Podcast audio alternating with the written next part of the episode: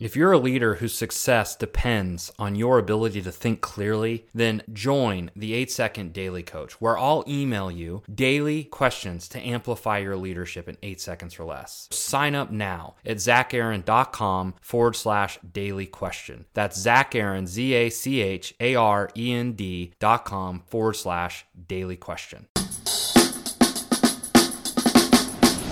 It's about communicating, sharing some of the vulnerabilities, some of the struggles that we as leaders have, modeling that while also modeling taking time off, blocking your calendar, leaving at appropriate times, not answering emails at all hours of the night. All right, I want to take a moment before we get into today's episode to make an announcement. I want to let you know that I'm taking applications right now for the Create Purpose Mastermind an intimate mastermind group for aspiring seven figure creative female business owners who are looking to build their dream team. So if that's you, go to createpurpose.net forward slash mastermind. Here's what it's going to look like if you decide to spend a year with me and this intimate mastermind. You know, when I was putting this together, I really was thinking about what are the outcomes that I want you to get as a result of spending a year in this group. Number one is I want you to discover your unique greatness. Because when you surround yourself with people who see you for who you are and are able to draw you back to your own greatness, so much can change. Number two, I want to help you master your inner game because everything in business starts with self awareness of why things are the way they are because as soon as you become aware of that, you get to decide and make a choice to change it for the better. Number three, I want to see you lead with confidence. You know, because I fundamentally believe you already have everything you need. You don't need another guru to show you the way. And I want to see you build your dream team. And that's what we're ultimately going to be doing in this group is building a business around a team of people that no longer centers around you, the leader, but you now have a team where you now are able to free yourself up to be the true CEO and create a visionary of your business. Ultimately, to grow your business, make your business easier to manage, more profitable, and a lot more fun. So, if you're an inspiring seven figure creative female business owner who's wanting to build your dream team and grow your business, then please don't wait. There's only 12 seats available, so don't hesitate in getting your application in. What if this were to be your breakthrough year? And what if this mastermind is exactly what you need to really grow your business and bring your unique potential to life? To learn more, go to createpurpose.net forward slash mastermind. Let's get back into the show. Just before we get started, I want to just stop to say thank you to all those who have followed along with this podcast so far, who have left us a review on Apple Podcasts. It means a lot. It helps us get the message out and reach a much broader audience. So thank you for that. I'm excited to introduce you to today's guest, Colleen Hauk. She's spent 15 years as a corporate leader, specializing in training and leading sales teams. And her skills were really honed when she experienced firsthand the negative effects of poor leadership and a lack of self care, a lack of self care that leads ultimately to burnout. And in today's episode, we explore what she calls living the and life, where we can be truly great as leaders and truly great at building our businesses without sacrificing what's important to us. So, in today's episode, we get into how to do that, how to overcome burnout, and help prevent our team from being burnt out in the process. So, without further ado, let's get into today's episode. All right, Colleen. Hello. Hi. So, before we get started, just take a moment and introduce yourself real quick. Yes, yes. Thank you, Zach, for having me on. So, I'm Colleen Hauk. I come from a really interesting variety of a background. So I'm born, raised, have always lived in Southern California. Same with my husband, Matt. We have three kids. But for me professionally, where it started was straight out of college as an elementary school teacher for about six years. Quickly realized I wanted to transition into more of the professional world. So I jumped into corporate America. I stayed there for about 15 years. But during that time, I had an opportunity to start to think about different paths and uh, ultimately uh, launched my business and have been doing that full time since the fall of 17. But yes, in corporate, I was always in sales, leadership. I did a lot of training and coaching. And then I'm just a proud mom, uh, wife. And we have three kids Jordan, Ethan, and Reese. Jordan's already out of the house, Ethan and Reese. I've got two teenagers here, so I stay really, really busy. But yeah, that's just a little bit about my background. Yeah. You know, you and I have worked together a little bit, and I know you help so many, specifically women leaders with burnout. That's a real challenge right now. In fact, I think there's a statistic that I just read recently like over almost half of America's workforce feels burnout by their work. And it's something that you've really been able to help a lot of people with, just taking them from burned out to back to being a top performer and having energy for their work and enjoying it again. And I want to go deeper into that, but where does that passion come from? The work that you do for other leaders? Yes, yes. And you said it correctly, Zach, that it is a pure passion for me. It really is the mission that I'm on. So, in my most recent company that I worked in, in corporate, I was offered a promotion going into the year 2013. And that promotion absolutely met my professional and my financial goals. And so I said yes to it, but it was a blind yes. I really hadn't evaluated how that promotion would be impacting me personally, you know, on several different levels. So I went into 2013 literally doing nothing but working. I mean, I was sleeping about four hours every single night. And I don't know if you've ever done that before, but once you've only slept a few hours for a couple nights in a row, you are walking around like you're drunk, like physically, chemically, biologically. That's what happens to your body. I mean, I was hiding it from everyone other than my family. So, you know, I was showing up to work each and every day, giving 100% of my energy. Nobody had a clue, you know, that I was only sleeping a few hours, working all day. But unfortunately, when you do that, I really only had leftovers for the rest of the people and the things and activities in my life. So I became an awful, just absolutely awful wife and mom. At the time, our son Jordan, he was a teenager. Ethan was about seven. Reese was only four. So I still had little ones. And I would come home each day and it was like I was a tornado busting into the house, just, you know, so irritated and and angry if there was a sock in the middle of the family room floor or, you know, dishes in the sink. I mean, I would yell at Reese, again, who was only four years old, that I didn't have time to read her bedtime stories. Like I was angry when she would ask me. And unfortunately, Matt, my husband, we just became roommates during that time. But it was so bad, Zach, that I still tell Matt to this day, I don't understand how he did not pack up our kids and leave me. It was that bad. You know, in addition to that, my health suffered. I missed all of my dentist doctor's appointments. I mean, zero social life. So I did that until the end of 2013. So it was basically 13 months until that December, I just hit the breaking point. And in isolation, when I tell you what the breaking point is, it sounds absurd. It was the fact that I was stuck again in my office working late night on some business development plans while I was supposed to be at a holiday party for this network of executive women that I was a part of and that was that was literally my breaking point. and in the office late that night nobody else is even there. All the lights are out. I just said i have to quit. But unfortunately and fortunately i was actually the one who paid the mortgage put food on the table. And so unless i was willing to change our family's lifestyle which i wasn't you know, quitting really wasn't an option. And Zach, you know me well enough. Like, you probably couldn't even imagine me being a stay at home mom. That's just not my personality. Right. No. So, yeah, it was me hitting that breaking point. And fortunately, I ended up hiring a coach, and we can talk about some additional things that I did to get out of that point. But I was able to go on that transformation to where ironically ended up getting promoted again at that same company. I stayed there for four more years. My husband Matt and I reconnected. The kids started, you know, really thriving. And I started to have more of that, you know, energy and passion outside of just work. That was my mission because when I was going through all of that, I hid it at work because I was embarrassed. I was embarrassed to think that I couldn't handle everything. I assumed that every other, especially female leader in our organization, that they had it all together.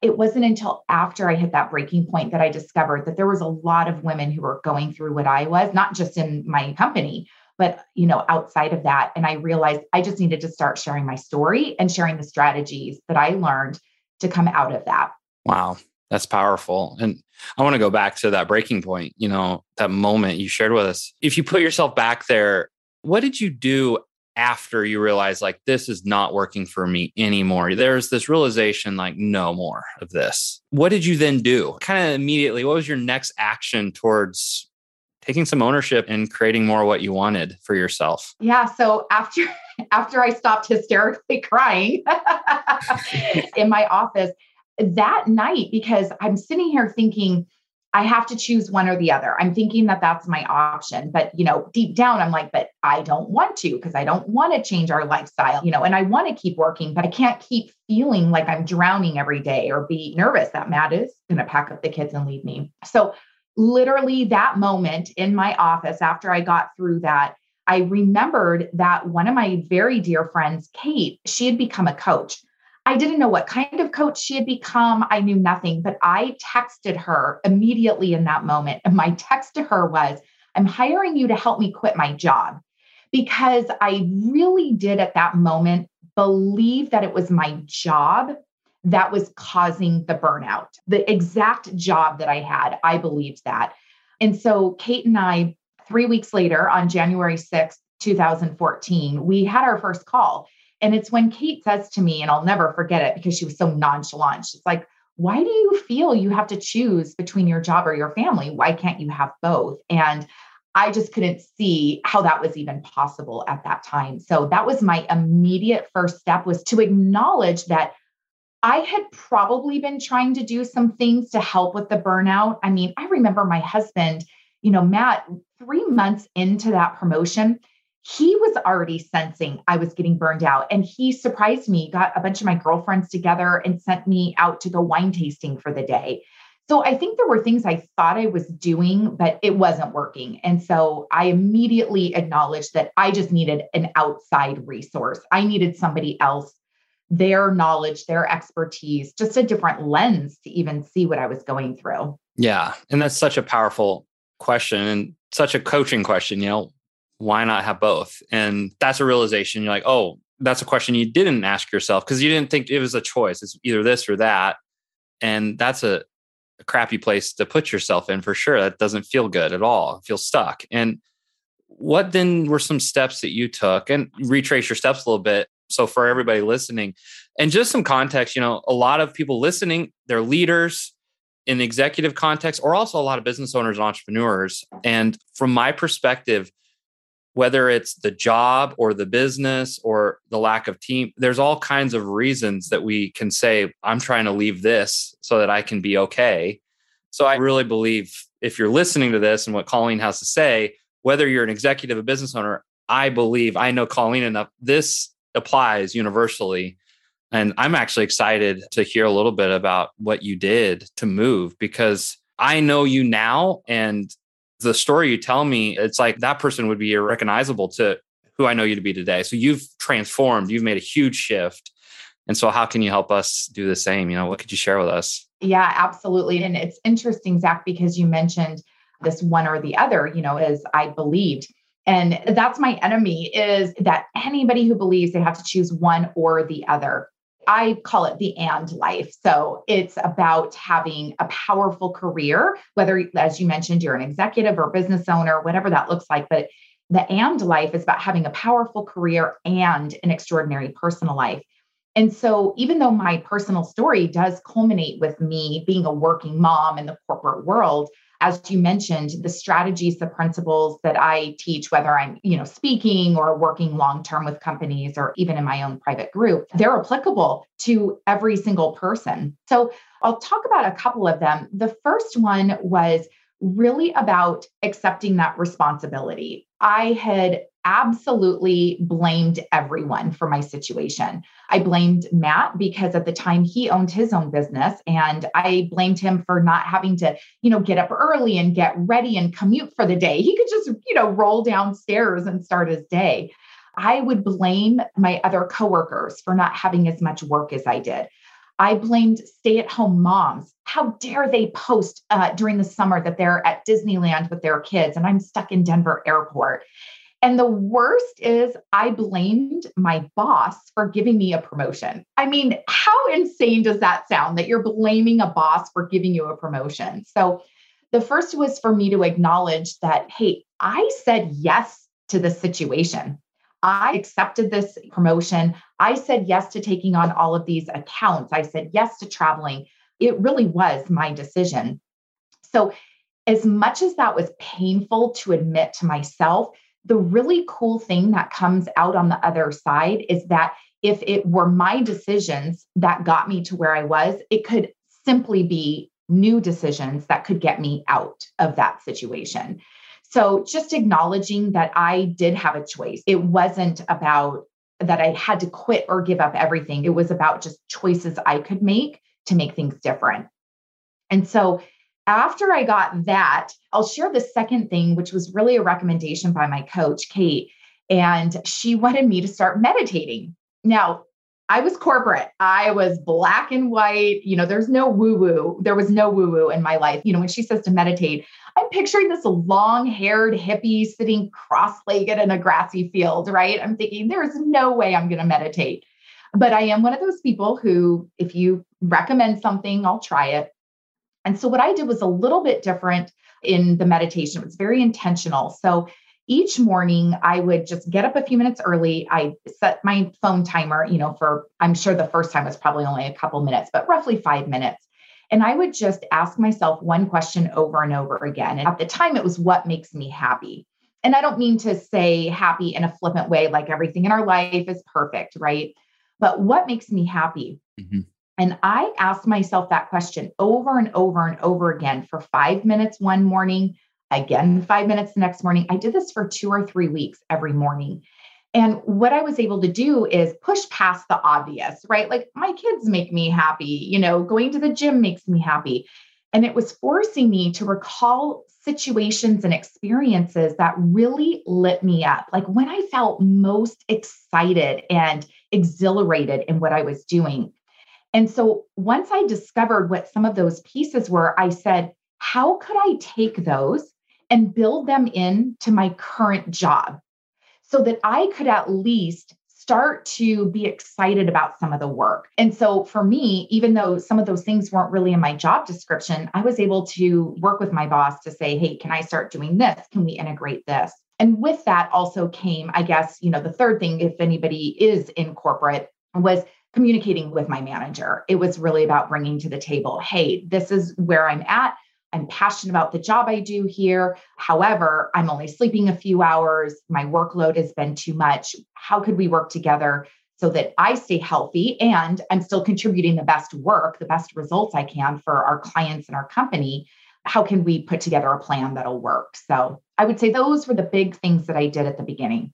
Yeah, I love that. Everything starts with responsibility because if you can't take ownership of your situation, you're giving away your power, you're powerless and you're stuck. And I love that. And then when you said how you meditated on that question, what makes me happy? That takes work to answer that, I would imagine. I resonate with your story so much because I too was kind of caught up in that leadership position where it was my end all be all. It was my identity. And I mean, I'm up at 4 a.m. and my wife, you know, is wondering where I am. Even though I'm at the kitchen table, she's like, Where are you? You know, and so I really resonated what you shared in that what makes me happy question my experience as a coach too is when we're burnt out that's the question we put on the shelf and we just don't believe that that's for us. And there's a little bit more of a we focus more on what we don't want. We know what we don't want. We just don't know what we do want. And so what started to unfold for you as you started to give yourself some space and started to ask that question what was that experience like? Yeah because you know zach the fact was I wasn't willing, right, to change the lifestyle. So I wasn't willing to quit my job. And I didn't have the courage just yet to go into my manager's office and say,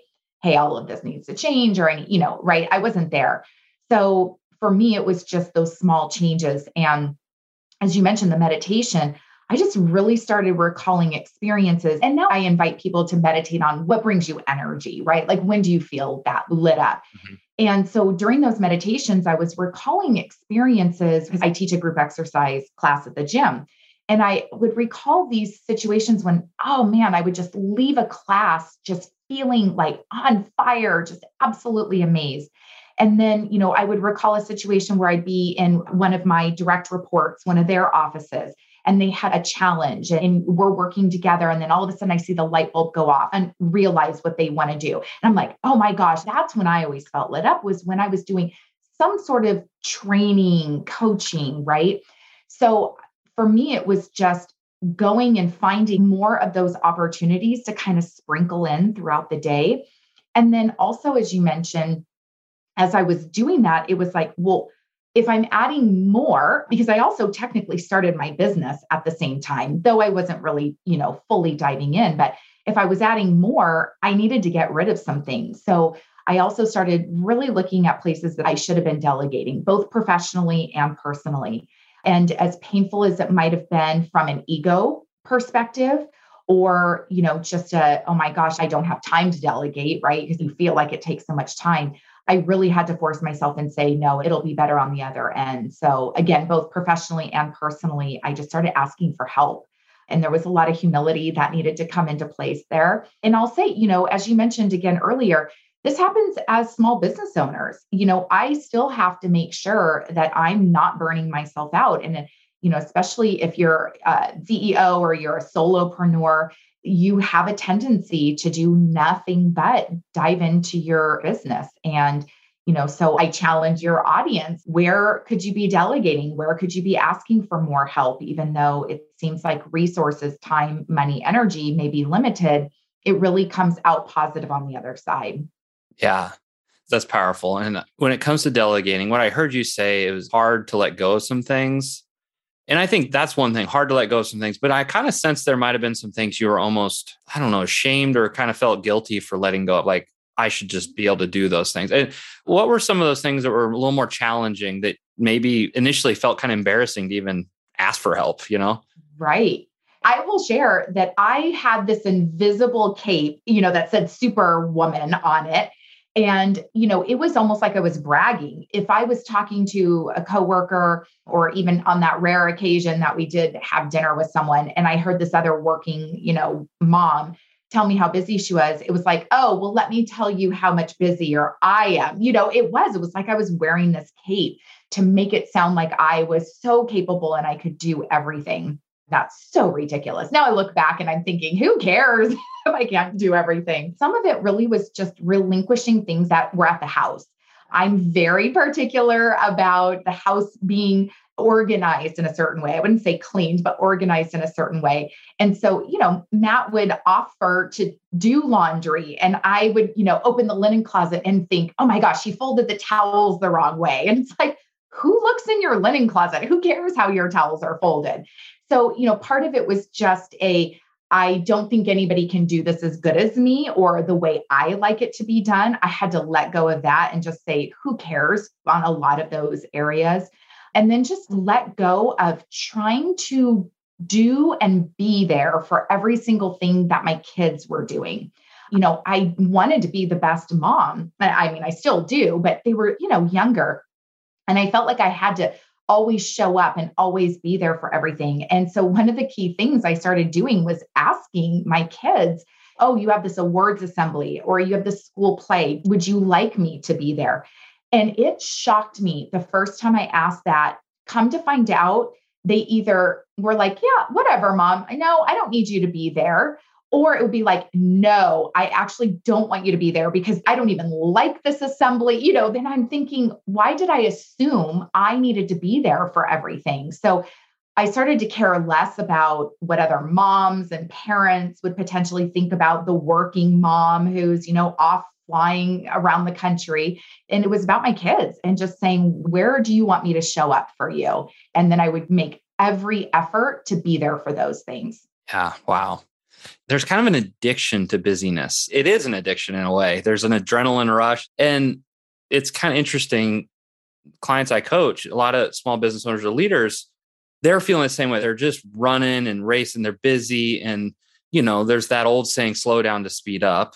It is cliche, but it, maybe that makes it more true. And here's what happens. One of the things I suggest is blocking off an hour or two every week and call it white space, call it CEO time, call it a clarity break, whatever, but just block it off. Well, the first thing that usually comes up, what do I do in that time? What do I need to be doing? It's interesting how our minds goes, what should I be doing? And it's like nothing. Like start with kind of a blank slate. And it's scary. It's scary to drop the busyness at your feet and just be with yourself. Or like, what's your experience? Does that resonate with you at all? Or did you have an experience where slowing down was scary as hell? We'll just say. Yeah, I love, first of all, Zach, I love that recommendation of just blocking an hour and just being. And you're right, because I don't do that necessarily. I'm more of a kind of everyday, consistent, just at least 15 minutes. I call it me moments, especially because executive women who are still in corporate can't necessarily block. That overwhelms them. They're like, I could not block an hour on my calendar. My manager would want to put a meeting in there or whatever.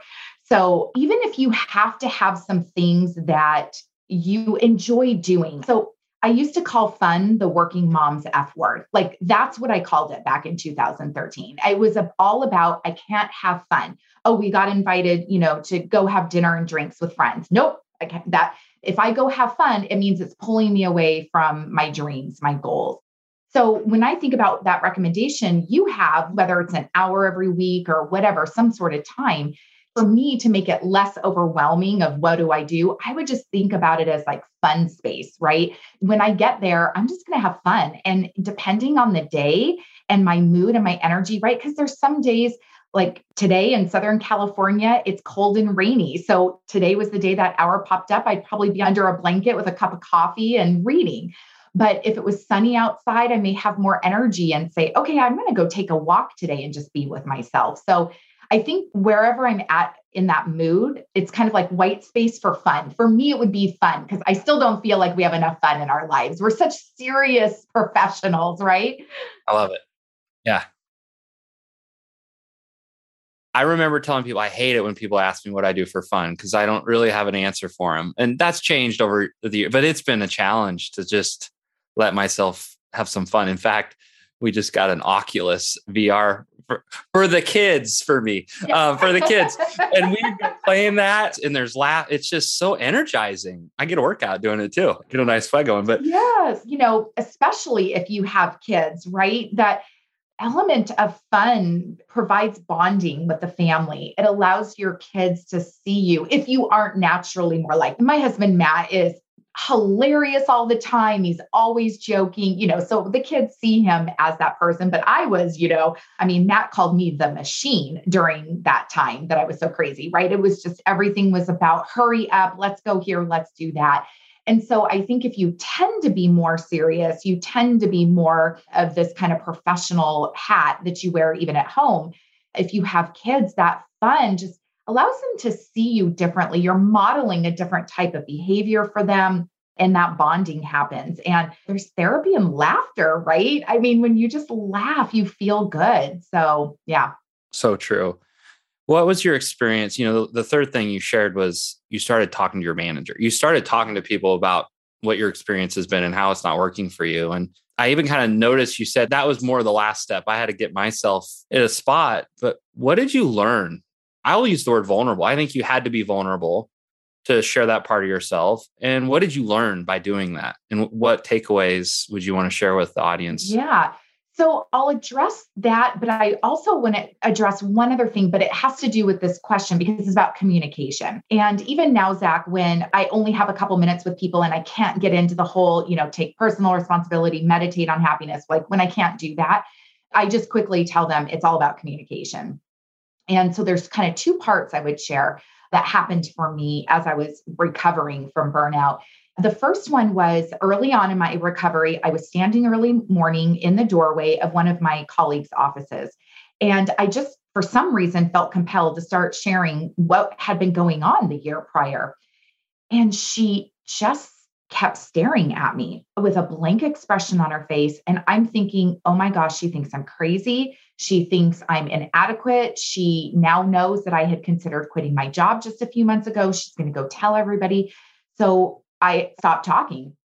And as soon as I did, she says to me, I'm so sorry I haven't said anything, but it's like I'm looking in a mirror. I just had this conversation with my mom over the weekend that was the very first moment I realized that, you know, these other women were going through what I was. So communication and just sharing with other people and it doesn't necessarily have to be a colleague or you know if you're a business owner someone in your business it could just be a confidant a friend a relative whatever that looks like but i think there's support that comes through that and then that second part of the communication with my manager yes, there had to be a level of vulnerability, but I always, you know, warn people that you never want to go in and be overly vulnerable, right? We want to maintain a level of professionalism. I recommend that you go in and you know you state what the facts are you know here's the type of projects or here are the tasks here are the priorities that i've been working on you know i'm now working 60 hours per week you know and i'm not sleeping and i feel like my you know results are in jeopardy which i don't want them to be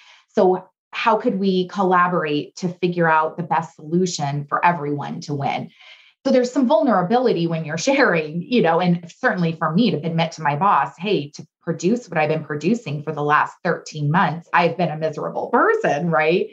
But what I learned is that my boss was like, oh, okay, didn't know that this was too much work for you. I wasn't even thinking of this. I asked if I could work from home on Fridays, which, you know, this is years before the pandemic where this was the norm, right?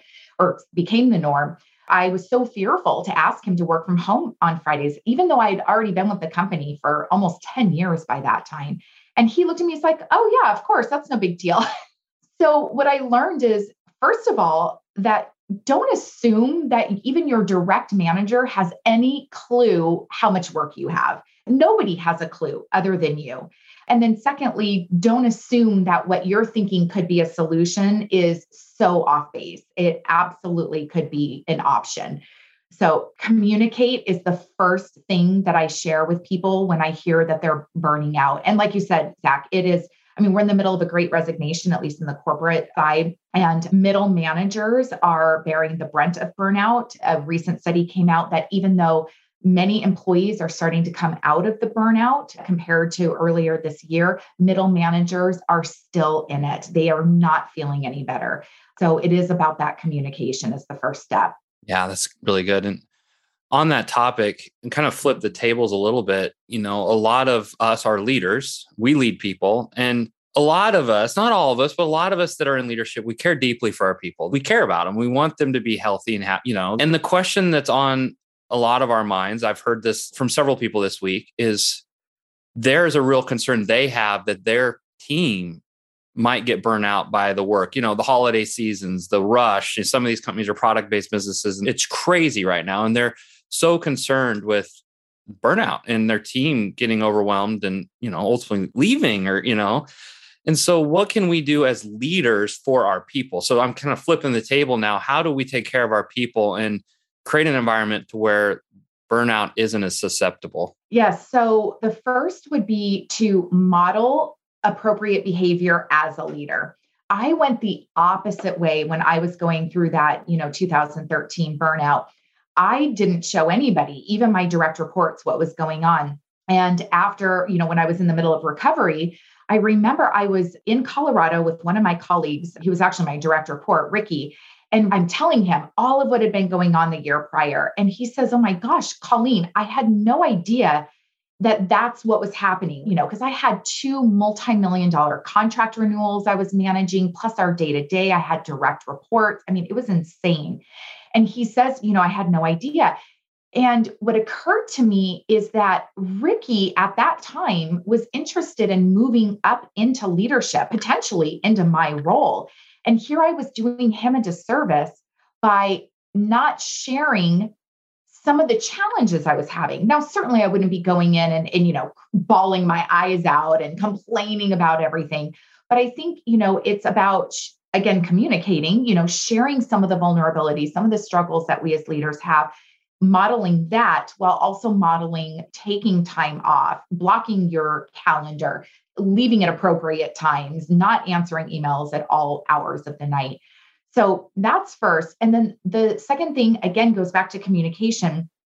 So I would meet with each of my direct reports on a weekly basis, some of them who had been there at the company longer, maybe not quite as frequently. But one of the questions in every single one of our like standard one on one meetings that we had, one of the questions I would ask is on a scale of one to 10, how are you feeling personally? I'd ask it professionally too, but on a scale of one to 10, how are you feeling personally?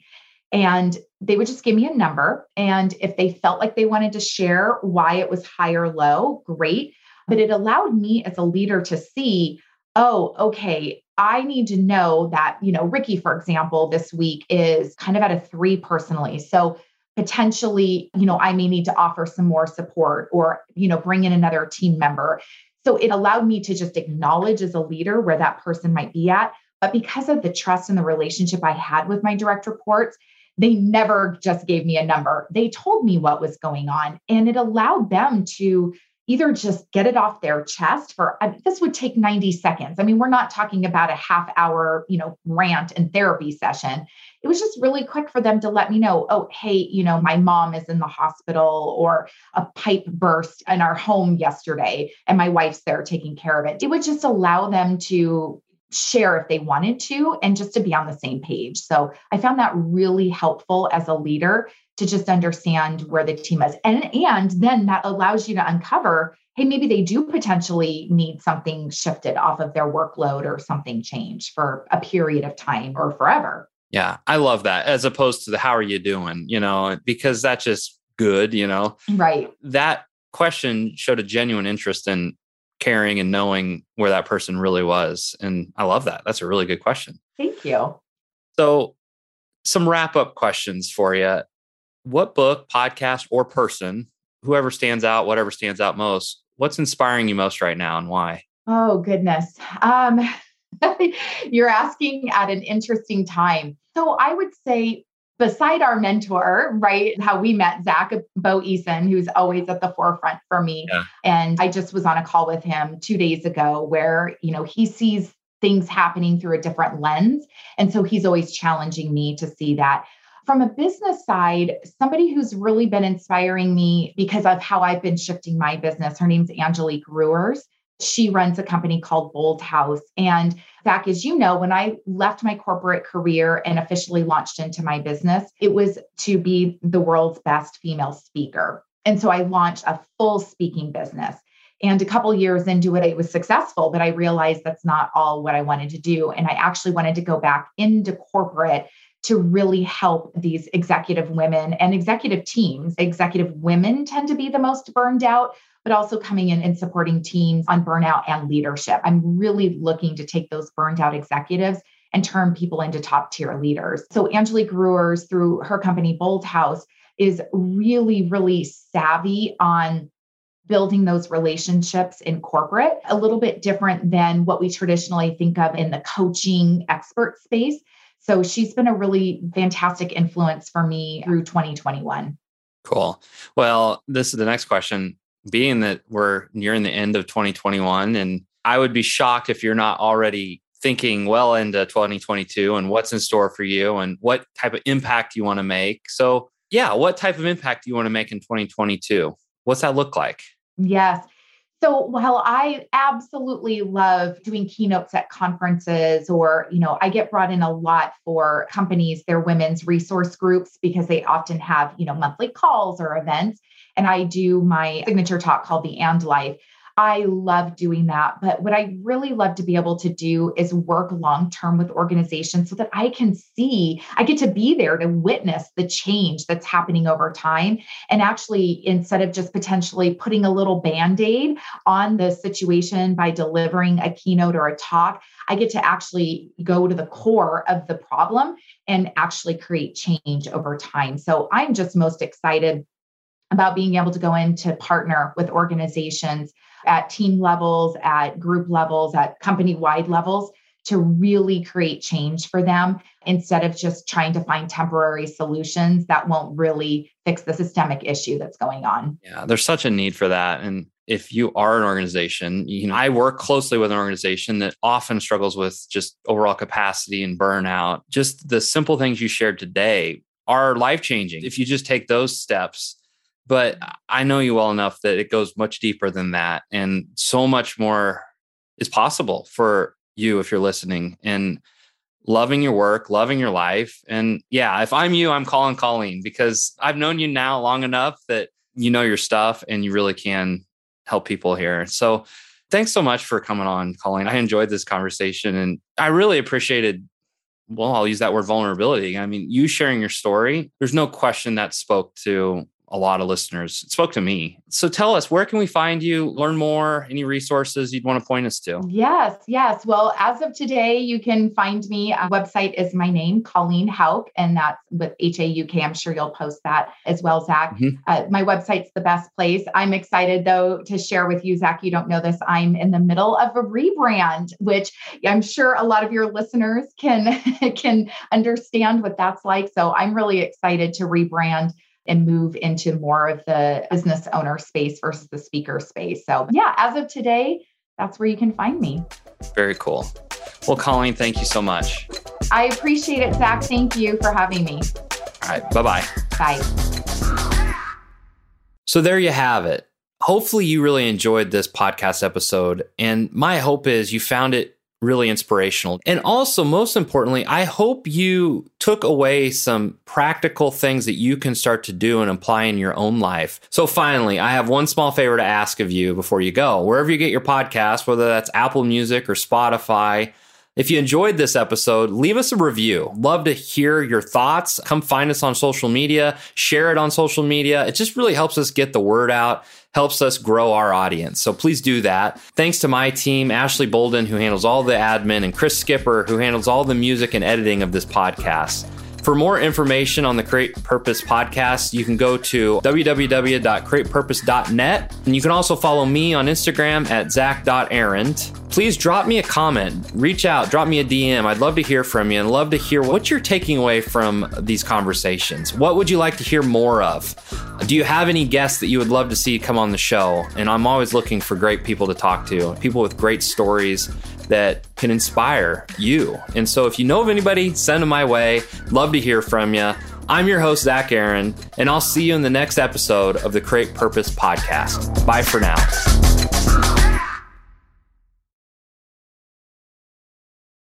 If you're a leader whose success depends on your ability to think clearly, then join the 8 Second Daily Coach, where I'll email you daily questions to amplify your leadership in 8 seconds or less. Sign up now at zacharend.com forward slash daily question. That's Zach Arend, Z A C H A R E N D dot com forward slash daily question.